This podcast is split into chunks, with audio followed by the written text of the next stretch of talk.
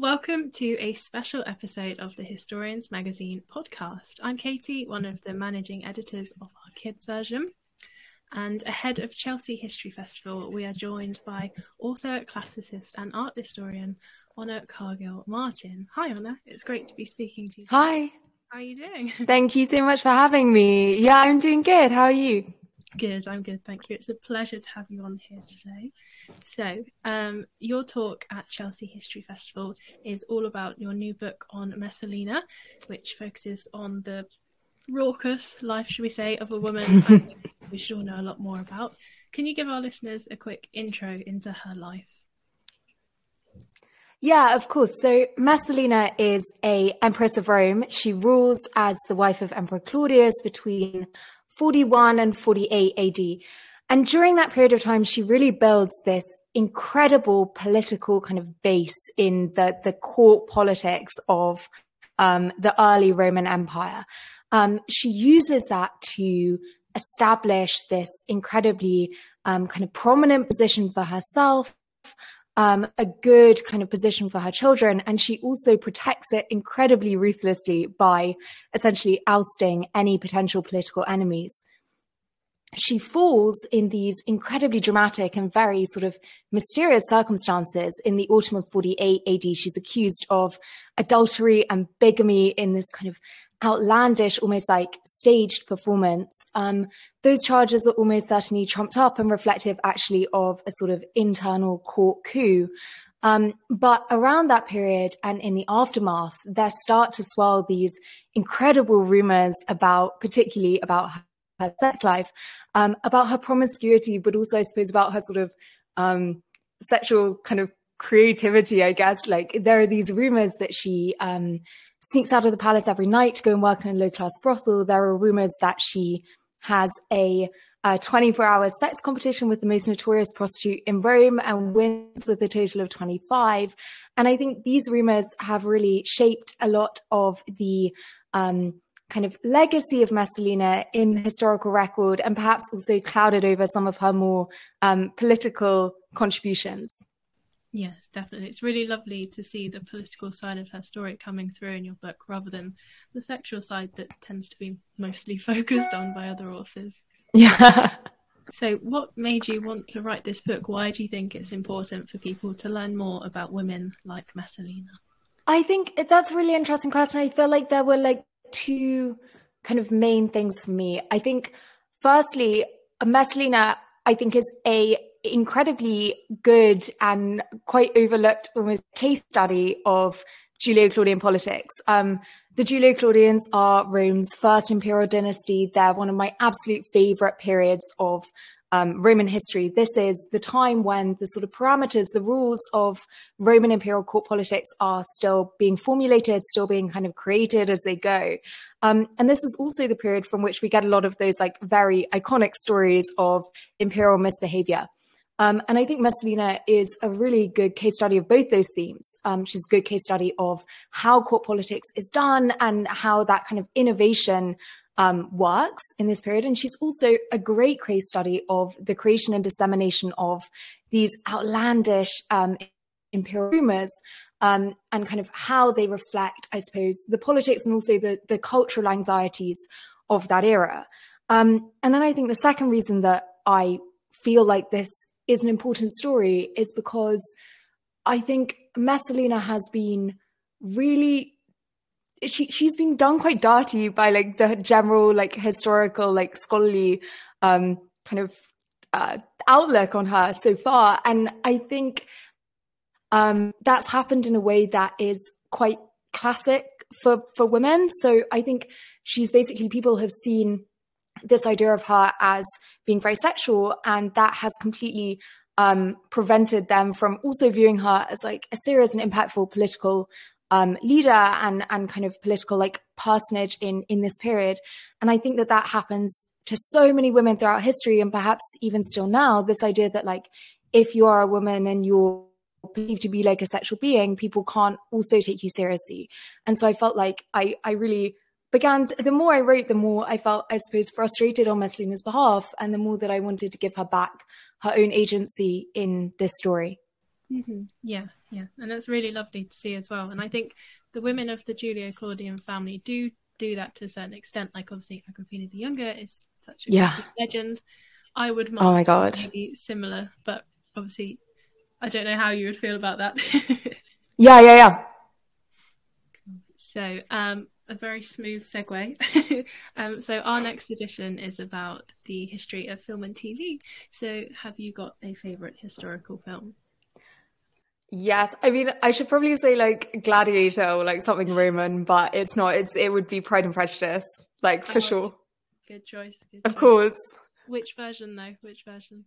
oh well, uh, the the film, the only one that's a film is the Keira Knightley one, but I do have a soft spot for the BBC series. Honestly, I I would take either. Yeah, fair enough. Good choice.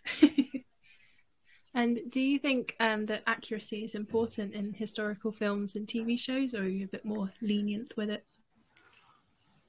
I don't know. I'm honestly, I'm pretty chill about it, but I think the historical, I, I, I think like each production should like take a, a view on it. So I think either you go with really trying to create a historically accurate world, um, and I think some of the some of the ancient series have have tried to do that. Um, some I know some kind of medieval series have like worked really really hard at like building this incredibly like intricate accurate world but I think it's also completely legitimate to to take a more like fanciful approach to it like how Bridgerton does mm-hmm. and I think if you decide to take that approach you can play around as much as you want with casting and costumes and and music. I think there's space for kind of both approaches. I th- I, I love both. I think both are fun. Yeah. Yeah. No I agree. I like the way it makes it a bit more accessible when you're not. Like, yeah.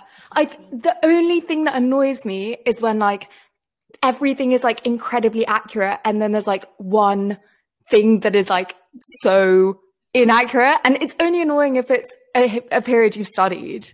But yes, it, yeah it, it can be it can be really annoying Yes, I remember I went to see The Favourite, which is about Queen Anne. Which is I love that. About, and I was like, is this true? Is this not? I just had no idea. So, yeah. yeah it's based on a really good book as well. Lovely. So, if there was a film or a new film, which actress would you want to uh, portray Messalina?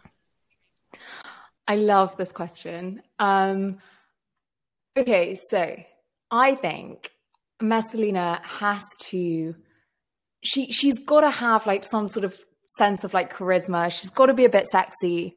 She's also, I think, got to have a slight sense of like a little danger. Like she does go in for quite a lot of political murder. So I think there's got to be like a slight capacity for like darkness as well. I would go for probably either Ana de Armas, who played the Bond girl in the last Bond film.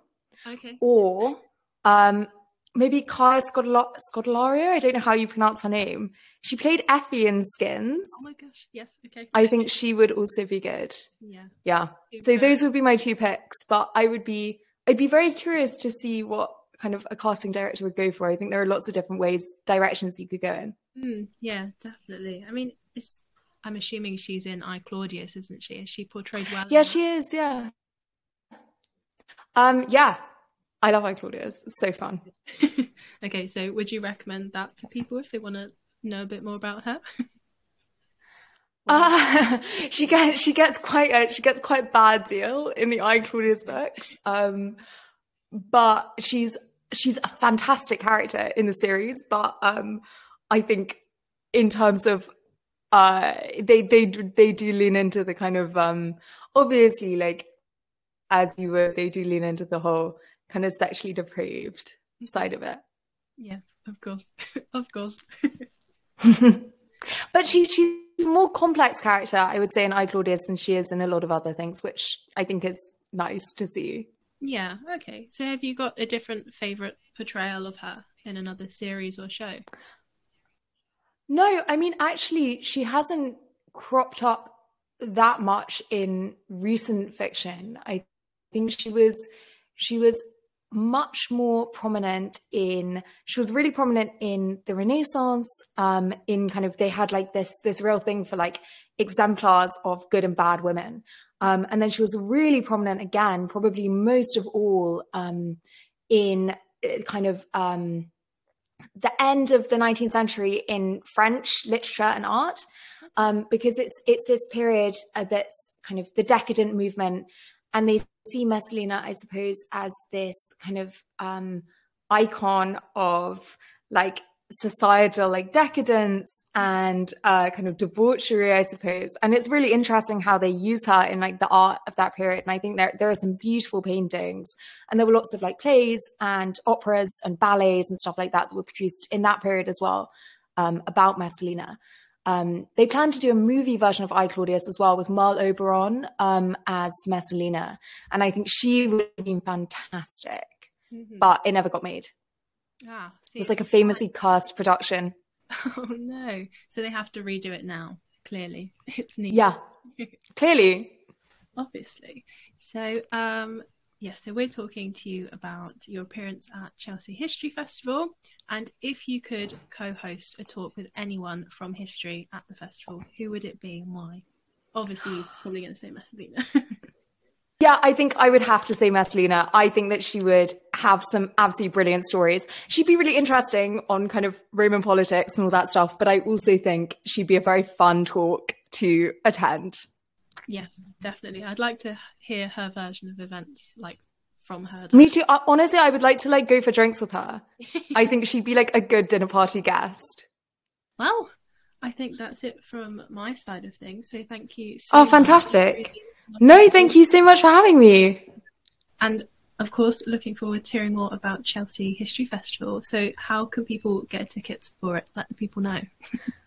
Um, so they can get tickets on the Chelsea History Festival website um, and that on kind of social media, Instagram, Twitter, things like that as well. So uh, you can find them on any of those platforms. So they can find me on, um, I've done quite a lot of podcasts about Messalina now. Um, obviously, my book is out. It came out in May. Um, and I'm also on social media. I'm on Instagram and TikTok and things like that. So they can find me there. So my handle on Instagram is H Cargill Martin, and my handle on TikTok is Ancient History Girl. There we go. Lovely stuff. Thank you so much. No, thank you so much for having me a pleasure. And thank you to everyone for listening to the Historians Magazine podcast. Um, tickets are still available to book for Honor's Talk on the 27th of September at Chelsea Physic Garden. Chelsea History Festival aims to bring light to some of the most intriguing legends, historical and gems Chelsea heritage. You can website Chelsea History Festival and hopefully we'll see you Thank you again.